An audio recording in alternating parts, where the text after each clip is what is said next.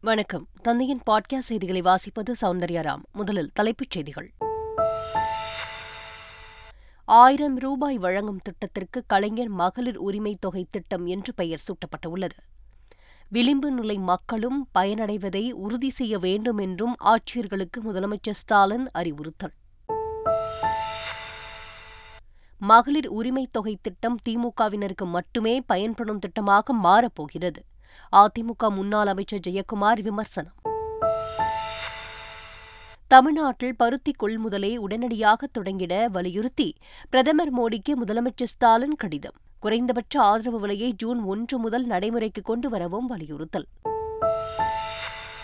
ஊழலின்றி காங்கிரஸ் கட்சியால் சுவாசிக்க முடியாது. பிரதமர் நரேந்திர மோடி கடும் விமர்சனம். அமைச்சர் செந்தில் பாலாஜி மனைவி தாக்கல் செய்த ஆட்கொணர்வு மனு. ஜூலை பதினொன்று பனிரெண்டாம் தேதிகளில் விசாரணை நடத்தப்படும் என்று மூன்றாவது நீதிபதி உத்தரவு. டிஐஜி விஜயகுமார் உடலுக்கு காவல்துறை சார்பில் இருபத்தி ஓரு குண்டுகள் முழங்க இறுதி மரியாதை. தேனி பழைய பள்ளிவாசல் தெருவில் உள்ள மயானத்தில் உடல் தகனம். ரஷ்யாவில் வெடிபொருள் தொழிற்சாலையில் பயங்கர விபத்து ஆறு பேர் உயிரிழப்பு. இறுதிக்கட்டத்தை எட்டிய நடப்பு டிஎன்பிஎல் தொடர். திண்டுக்கலை வீழ்த்தி இறுதிப் போட்டிக்குள் நுழைந்தது கோவை அணி. இனி விரிவான செய்திகள். கலைஞர் மகளிர் உரிமைத் தொகை திட்டத்தில் யாரெல்லாம் விண்ணப்பம் செய்யலாம் என்ற வரையறையை அரசு வெளியிட்டுள்ளது. அதில் இருபத்தி ஓரு வயது நிரம்பிய பின் அதாவது இரண்டாயிரத்தி இரண்டு செப்டம்பர் பதினைந்தாம் தேதிக்கு முன் பிறந்தவர்கள் விண்ணப்பிக்கலாம் என்றும் பயனாளர்கள் தங்கள் ரேஷன் கடையிலேயே விண்ணப்பிக்க வேண்டும் என்று தெரிவிக்கப்பட்டுள்ளது. ஒரு குடும்ப அட்டைக்கு ஒரு பயனாளி மட்டும் விண்ணப்பிக்க தகுதியானவர்.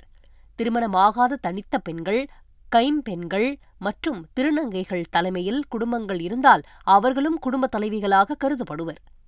குடும்பத்தில் ஒன்றுக்கும் மேற்பட்ட இருபத்தி ஓரு வயது நிரம்பிய பெண்கள் இருந்தால் குடும்ப உறுப்பினரே பயனரை தேர்வு செய்து விண்ணப்பிக்கலாம். விண்ணப்பம் செய்ய பொருளாதார தகுதியை வகுத்துள்ள அரசு ஆண்டுக்கு இரண்டு புள்ளி ஐந்து லட்சம் ரூபாய்க்கு கீழ் வருமானம் ஈட்டும் குடும்பங்கள் விண்ணப்பிக்கலாம் என்று தெரிவித்துள்ளது.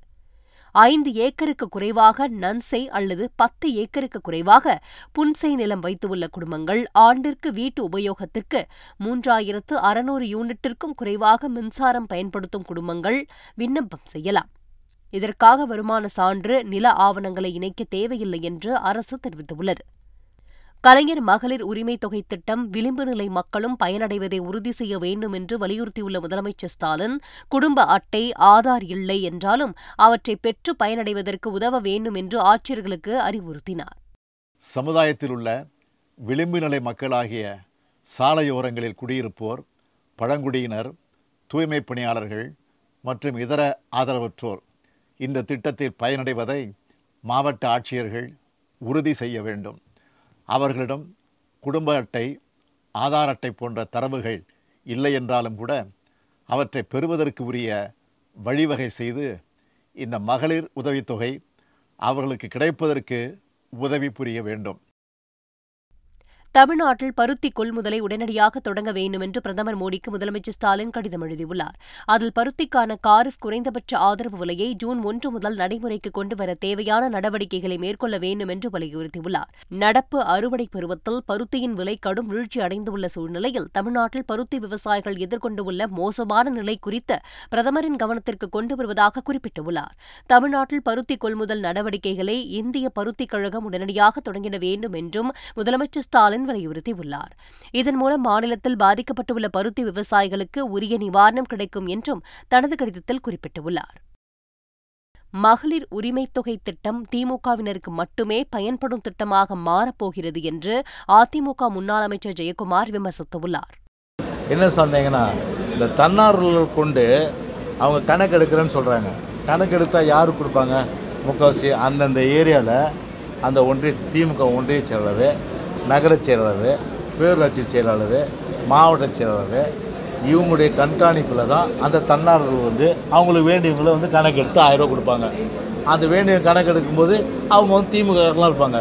அப்போ இந்த ஆயிரம் ரூபா திட்டமே திமுக காரர்களுக்கு கொண்டு வரப்பட்டதா? அதுதான் இப்போ கேள்வியெல்லாம் கேட்டுட்டு இருக்குது இப்போ. ஏன்னா தக்காளிக்கு விலை நிர்ணயம் செய்யாமல் ரேஷன் கடைகளில் தற்காலிகமாக விற்பனை செய்தால் அரசிற்கு நஷ்டம்தான் ஏற்படும் என்று வணிகர் சங்க பேரமைப்பு தலைவர் விக்ரமராஜா தெரிவித்துள்ளார். ரேஷன் கடையில் வந்து தக்காளி வந்து மலிவு விலையில கொடுக்குறாங்க. அதுக்கு குறைஞ்சபட்சம் ஒரு ஒரு நாளைக்கு வந்து ஐம்பது பேருக்கு தான் கொடுக்குறாங்க. இப்போ மற்றவங்களாம் பாதிக்கப்படுறாங்க. இப்போ இது கொடுக்கறதுனால வந்து அரசு வந்து விலை ஏற்றதுக்கு அப்புறம் இதை பண்ணியிருக்காங்களே இதை நீங்கள் எப்படி பார்க்குறீங்க இல்லை அதாவது விலை ஏறின பிறகு தான் அரசாங்கம் வந்து பார்ப்பாங்க. ரெண்டாவது இதை கூட நாங்கள் வேண்டாம் தான் சொல்கிறோம் ஒரு பத்து நாளையில் ரேஷன் கடையில் வந்து விற்பனை செய்கிறதுனால அரசுக்கு தான் இழப்பு.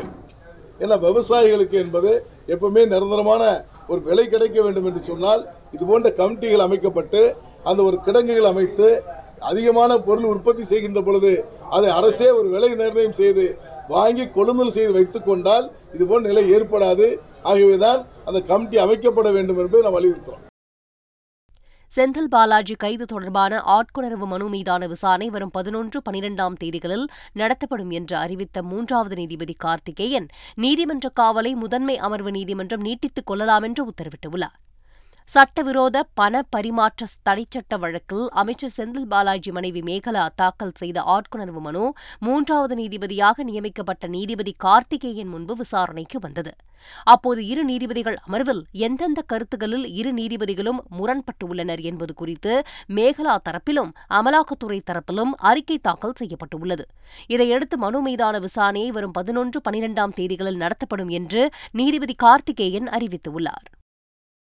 தமிழக ஆளுநர் ரவியை நாகாலாந்து மக்கள் பாராட்டுவதாக நாகாலாந்து ஆளுநர் இலகணேசன் தெரிவித்துள்ளார். திருவள்ளூர் மாவட்டம் சிறுவாபுரியில் உள்ள பாலசுப்பிரமணிய சுவாமி கோவிலில் நாகாலாந்து ஆளுநர் இலகணேசன் தரிசனம் செய்தார். தொடர்ந்து செய்தியாளர்களை சந்தித்த அவர் நாகாலாந்தில் அமைதி நிலவ வேண்டி சுவாமி தரிசனம் செய்ததாகவும் தமிழக ஆளுநர் ரவியை நாகாலாந்து மக்கள் பாராட்டுவதாகவும் தெரிவித்துள்ளார். ஆளுநரின் அதிகாரம் பற்றிய கேள்விக்கு வரம்புப்படி நடந்தால் அனைத்தும் சரியாக இருக்கும் என்று இலகணேசன் தெரிவித்துள்ளார். ஆளுநரை பற்றி கேளுங்க. என் நண்பர் நல்லவர் நாகாலாந்தில் பணிபுரிந்தவர் என்னுடைய முன்னோடி. நாகாலாந்தில் அவர் பணிபுரிந்த போது மிக அருமையாக செயல்புரிந்திருக்கிறார் என்று நாகாலாந்து மக்களெல்லாம் நம்முடைய மரியாதைக்குரிய ரவி அவர்களை குறித்து பாராட்டுகின்றார்கள். அதுதான் அவரை பற்றி தெரியும். கடற்கரை ஓரமாக இருக்கீங்க. என்ன நம்பிக்கை? கடல் தண்ணி மேலே வராதுன்னு நம்பிக்கை. அது அதுக்குன்னு ஒரு வரம்பு இருக்குது அந்த வரம்புபடி நடந்தால் எல்லாமே நல்லா இருக்கும். அவ்வளோதான் சென்னை சவுகார்பேட்டை பகுதியில் ஏழு கோடியே எட்டு லட்சம் ரூபாய் மதிப்பில் புதிய மழைநீர் வடிகால் அமைக்கும் பணிகள் தொடங்கி வைக்கப்பட்டது. அமைச்சர் சேகர் பாபு நாடாளுமன்ற உறுப்பினர் தயாநிதி மாறன் சென்னை மாநகராட்சி மேயர் பிரியா ஆகியோர் பணிகளை தொடங்கி வைத்தனர். பின்னர் செய்தியாளர்களிடம் பேசிய தயாநிதி மாறன் நாடாளுமன்ற தேர்தலில் தமிழகத்தில் இருந்து பாஜக சார்பில் யாரும் வெற்றி பெற முடியாது என்று தெரிவித்தார். இந்தியா முழுவதும் பாஜகவுக்கு எதிர்ப்பான அலை வீசிக் கொண்டிருக்கிறது. பாஜக பெட்ரோல் விலை மற்றும் அனைத்து விலைவாசிகள் எல்லாம் இன்றைக்கு மக்களை பாதிக்கின்ற அளவுக்கு இருக்கிறது. ஆகையால் வருகின்ற இரண்டாயிரத்தி இருபத்தி நாலு தேர்தலிலே கண்டிப்பாக பாஜக மீண்டும் ஆட்சி அமைக்க முடியாது. குறிப்பாக தமிழகத்தில் எங்கள் தலைவர் முதலமைச்சர் திரு மு க ஸ்டாலின் அவர்கள் தலைமையில் நடக்கிற சிறப்பான ஆட்சியில் மக்கள் மிகுந்த மகிழ்ச்சியில் இருக்கின்றார்கள். அவர்கள் குறைகள் எல்லாம் தீர்த்து கொண்டு இருக்கிறது தமிழகத்திலே பாஜகவை சேர்ந்த யாருமே ஜெயிக்க முடியாது. கோவை டிஐஜி விஜயகுமாரின் உடல் அவரது சொந்த ஊரில் உள்ள மின் மயானத்தில் இருபத்தி ஓரு குண்டுகள் முழங்க அரசு மரியாதையுடன் தகனம் செய்யப்பட்டுள்ளது. கோவை சரக டிஐஜி விஜயகுமார் நடைபயிற்சி சென்று வந்த பின்பு தனது முகாம் அலுவலகத்தில் துப்பாக்கியால் சுட்டு தற்கொலை செய்து கொண்டுள்ளார். பிரேத பரிசோதனைக்கு பிறகு விஜயகுமாரின் உடல் கோயம்புத்தூரில் இருந்து சாலை வழியாக தேனி மாவட்டம் ரத்தினம் நகர் பகுதியில் உள்ள அவரது இல்லத்திற்கு கொண்டுவரப்பட்டது விஜயகுமாரின் உடலுக்கு ஊரக வளர்ச்சித்துறை அமைச்சர் ஐ. பெரியசாமி தமிழக டிஜிபி சங்கர் ஜிவால் உள்ளிட்ட ஏராளமானோர் அஞ்சலி செலுத்தினர். பின்னர் விஜயகுமாரின் உடல் மலர் அலங்கரிக்கப்பட்ட வாகனத்தில் வைக்கப்பட்டு ஊர்வலமாக எடுத்துச் செல்லப்பட்டது. டிஜிபி சங்கர் ஜிவால் விஜயகுமார் உடலை சுமந்து சென்றார். ஏராளமான காவல் உயரதிகாரிகள் அவரது உடலை ஊர்வலமாக எடுத்துச் சென்று தேனி மின் மயானத்தில் இருபத்தி ஓரு குண்டுகள் முழங்க அரசு மரியாதையுடன் உடல் தகனம் செய்யப்பட்டது. ஒடிசா ரயில் விபத்து தொடர்பாக மூத்த பொறியாளர் உட்பட மூன்று பேரை சிபிஐ கைது செய்துள்ளது.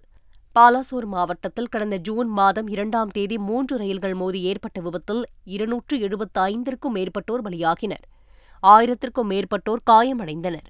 இந்த ரயில் விபத்து தொடர்பாக சிபிஐ விசாரித்து வரும் நிலையில் மூத்த பொறியாளர் அருண்குமார் நொஹந்தா பகுதி பொறியாளர் முகமது அமீர் கான் தொழில்நுட்ப ஊழியர் பப்புகுமார் ஆகிய மூவரையும் சிபிஐ அதிகாரிகள் கைது செய்துள்ளனர். மரணம் விளைவிக்கக்கூடிய குற்றம் ஆதாரங்களை அழிக்க காரணமாக இருந்தது ஆகியவற்றிற்காக இந்திய தண்டனை சட்டத்தின் முன்னூற்று நான்கு இருநூற்று ஒன்று ஆகிய பிரிவுகளின் கீழ் அவர்கள் மீது நடவடிக்கை எடுக்கப்பட்டுள்ளது. உத்தரப்பிரதேசத்தில் இரண்டு வந்தே பாரத் ரயில் சேவையை பிரதமர் மோடி தொடங்கி வைத்தார். பல்வேறு வளர்ச்சித் திட்டங்களை தொடங்கி வைப்பதற்காக கோரக்பூருக்கு வருகை தந்த பிரதமர் மோடி முதலாவதாக கோரக்பூர் லக்னோ இடையே வந்தே பாரத் ரயில் சேவையை தொடங்கி வைத்தார். பிறகு அங்கு இருந்த ஜோத்பூர் அகமதாபாத் வழித்தடங்களில் செல்லும் வந்தே பாரத் ரயிலை காணொலி காட்சி மூலம் தொடங்கி வைத்தார். அதைத் தொடர்ந்து தனது சொந்த தொகுதியான வாரணாசிற்கு சென்ற பிரதமர் அங்கு பனிரெண்டாயிரத்து நூறு கோடி ரூபாய் மதிப்பிலான பல்வேறு வளர்ச்சித் திட்டங்களுக்கு அடிக்கல் நாட்டி வைத்ததுடன் நிறைவடைந்த புதிய திட்டங்களையும் தொடங்கி வைத்தார். அப்போது கூட்டத்தில் பேசிய அவர் முந்தைய காலத்தில் கமிஷன் பெற்றவர்கள் ஊழல் செய்தவர்கள் ஆகியோரின் கடைகள் இன்று மூடப்பட்டுவிட்டன என்று கூறினார். பாலியல் தொல்லை புகார் வழக்கில் ஜூலை பதினெட்டாம் தேதி ஆஜராக இந்திய மல்யுத்த கூட்டமைப்பின் முன்னாள் தலைவரும் பாஜக எம்பியுமான பிரிஜ் பூஷனுக்கு டெல்லி ரவுஸ் அவென்யூ நீதிமன்றம் உத்தரவிட்டுள்ளது. இந்திய மல்யுத்த கூட்டமைப்பின் முன்னாள் தலைவர் பிரிஜ் பூஷன் மீது மல்யுத்த வீரர்கள் பாலியல் புகார்களை தெரிவித்துள்ளனர். இது தொடர்பாக கிரிமினல் வழக்கு பதிவு செய்துள்ள டெல்லி காவல்துறை சிறப்பு புலனாய்வு குழு அமைத்து விசாரித்து வருகிறது. இது தொடர்பான வழக்கு டெல்லி தலைமை குற்றவியல் நடுவர் நீதிமன்றத்தில் நடைபெற்று வருகிறது. கடந்த பதினைந்தாம் தேதி பிரிஜ் பூஷன் வினோத் தோமர் ஆகியோருக்கு எதிராக குற்றப்பத்திரிகையை காவல்துறை தாக்கல் செய்திருந்தது இந்த நிலையில் காவல்துறையின் குற்றப்பத்திரிகையை பரிசீலனைக்கு எடுத்துக்கொண்ட நீதிபதி ஜூலை பதினெட்டாம் தேதி பிரிஜ்பூஷன் நேரில் ஆஜராக வேண்டும் என்று உத்தரவிட்டார். கேரளாவில் கடந்த ஏழு நாட்களில் முப்பத்தாறு பேர் காய்ச்சலால் உயிரிழந்தனர். கேரளாவில் நாளுக்கு நாள் காய்ச்சலின் பாதிப்பு அதிகரித்துக் கொண்டு வருகிறது. நேற்றைய தினம் மட்டும் காய்ச்சலுக்கு ஆறு பேர் உயிரிழந்துள்ளனர். மேலும் பதினோராயிரத்து நானூற்று பதினெட்டு பேருக்கு காய்ச்சல் கண்டறியப்பட்டுள்ளது. இவர்களில் நூற்று இருபத்தி ஏழு பேர் டெங்கு காய்ச்சலாலும் பதினோரு பேர் எலி காய்ச்சலாலும் ஆறு பேர் ஹெச் ஒன் என் ஒன் வைரஸாலும் பாதிக்கப்பட்டுள்ளனர். கடந்த ஏழு நாட்களில் மட்டும் காய்ச்சலுக்கு முப்பத்தாறு பேர் உயிரிழந்த நிலையில் காய்ச்சலால் பாதிக்கப்பட்டவர்களின் உண்மையான கணக்கை மாநில அரசு மறைப்பதாக எதிர்க்கட்சித் தலைவர் வி. டி. சதீசன் குற்றம் சாட்டியுள்ளார். ரஷ்யாவில் வெடிபொருள் தொழிற்சாலையில் பயங்கர விபத்து ஏற்பட்டது. இதில் ஆறு பேர் உயிரிழந்தனர் சபாயிவெஸ்க் நகரில் உள்ள புராமந்தேஸ் ஆலையில் இந்த வெடிவிபத்து ஏற்பட்டது. இதில் எட்டு பேர் காயமடைந்தனர். அவர்களில் ஆறு பேர் உயிரிழந்தனர். ஆலையில் பழுது பார்க்கும் பணியின் போது உபகரணங்கள் அகற்றப்பட்டதன் விளைவாக வெடிவிபத்து நிகழ்ந்ததாக கூறப்படுகிறது. உக்ரைனில் தாக்குதல் தொடங்கியதில் இருந்து பல தொழிற்சாலைகள் ரஷ்யாவில் முழு வேகத்தில் இயங்கி வருகிறது என்பது குறிப்பிடத்தக்கது. மணிப்பூரின் உக்ரூல் மாவட்டத்தில் இன்று அதிகாலையில் திடீரென்று நிலநடுக்கம் ஏற்பட்டது. இந்த நிலநடுக்கம் ரிக்டேர் அளவுகோலில் மூன்று புள்ளி மூன்றாக பதிவானதாக தெரிவிக்கப்பட்டுள்ளது. உக்ரூல் மாவட்டத்திற்கு மேற்கு தென்மேற்கில் பதிமூன்று கிலோமீட்டர் தூரத்தில் அதிகாலை பனிரெண்டு பதினான்கு மணியளவில் எழுபது கிலோமீட்டர் ஆழத்தில் இந்த நிலநடுக்கம் ஏற்பட்டதாக தேசிய நில அதிர்வு மையம் தெரிவித்துள்ளது. இதனால் ஏற்பட்ட சேதம் தொடர்பான விவரங்கள் எதுவும் உடனடியாக வெளியாகவில்லை. உக்ரைனுக்கு கிளஸ்டர் குண்டுகளை சப்ளை செய்ய அமெரிக்கா முடிவு செய்துள்ளது. ரஷ்ய உக்ரைன் போர் தொடங்கிய ஐநூறு நாட்களை நெருங்கும் நிலையில் இந்த ஆயுதங்களுக்கான தேவை வலுத்து இருப்பதாக கூறி அவற்றை வழங்குமாறு அமெரிக்க அதிபர் ஜோ பைடனுக்கு உக்ரைன் அதிபர் விளாடிமிர் ஜெலன்ஸ்கி அழுத்தம் கொடுத்து வருகிறார். இந்த நிலையில் கடந்த வாரம் அமெரிக்காவில் நடந்த உயர்மட்ட தேசிய பாதுகாப்பு அதிகாரிகளின் கூட்டத்தில் அந்த நாட்டு வெளியுறவுத்துறை செயலாளர் ஆண்டனி பிளிங்கின் உட்பட பலர் கலந்து கொண்டனர். அந்த சந்திப்பின் முடிவில் கிளஸ்டர் குண்டுகளை உக்ரைனுக்கு அமெரிக்கா வழங்க வேண்டும் என்று பரிந்துரைக்கப்பட்டுள்ளதாக தெரிகிறது. டிஎன்பிஎல் தொடரில் முதல் தகுதிச் சுற்றுப் போட்டியில் வெற்றி பெற்ற லைகா கோவை கிங்ஸ் அணி இறுதிப் போட்டிகள் நுழைந்தது. டிஎன்பிஎல் தொடரின் பிளே ஆஃப் சுற்றிற்கான முதல் தகுதிச் சுற்றுப் போட்டியில் லைகா கோவை கிங்ஸ் மற்றும் திண்டுக்கல் டிராகன்ஸ் அணிகள் மோதின.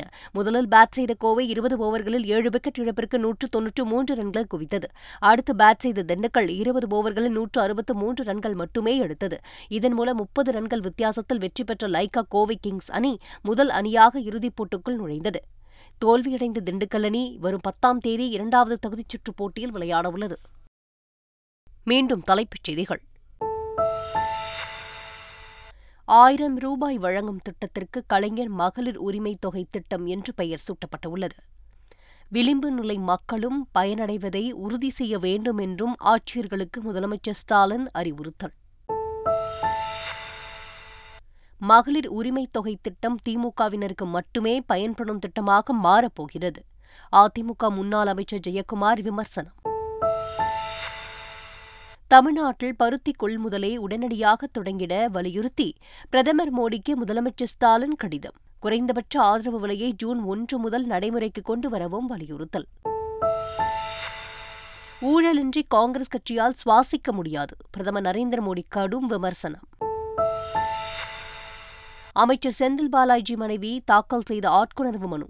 ஜூலை பதினொன்று பனிரெண்டாம் தேதிகளில் விசாரணை நடத்தப்படும் என்று மூன்றாவது நீதிபதி உத்தரவு. டிஐஜி விஜயகுமார் உடலுக்கு காவல்துறை சார்பில் இருபத்தி ஓரு குண்டுகள் முழங்க இறுதி மரியாதை. தேனி பழைய பள்ளிவாசல் தெருவில் உள்ள மயானத்தில் உடல் தகனம். ரஷ்யாவில் வெடிபொருள் தொழிற்சாலையில் பயங்கர விபத்து ஆறு பேர் உயிரிழப்பு. இறுதிக்கட்டத்தை எட்டிய நடப்பு டிஎன்பிஎல் தொடர். திண்டுக்கலை வீழ்த்தி இறுதிப் போட்டிக்குள் நுழைந்தது கோவை அணி. இத்துடன் செய்திகள் நிறைவு பெற்றன.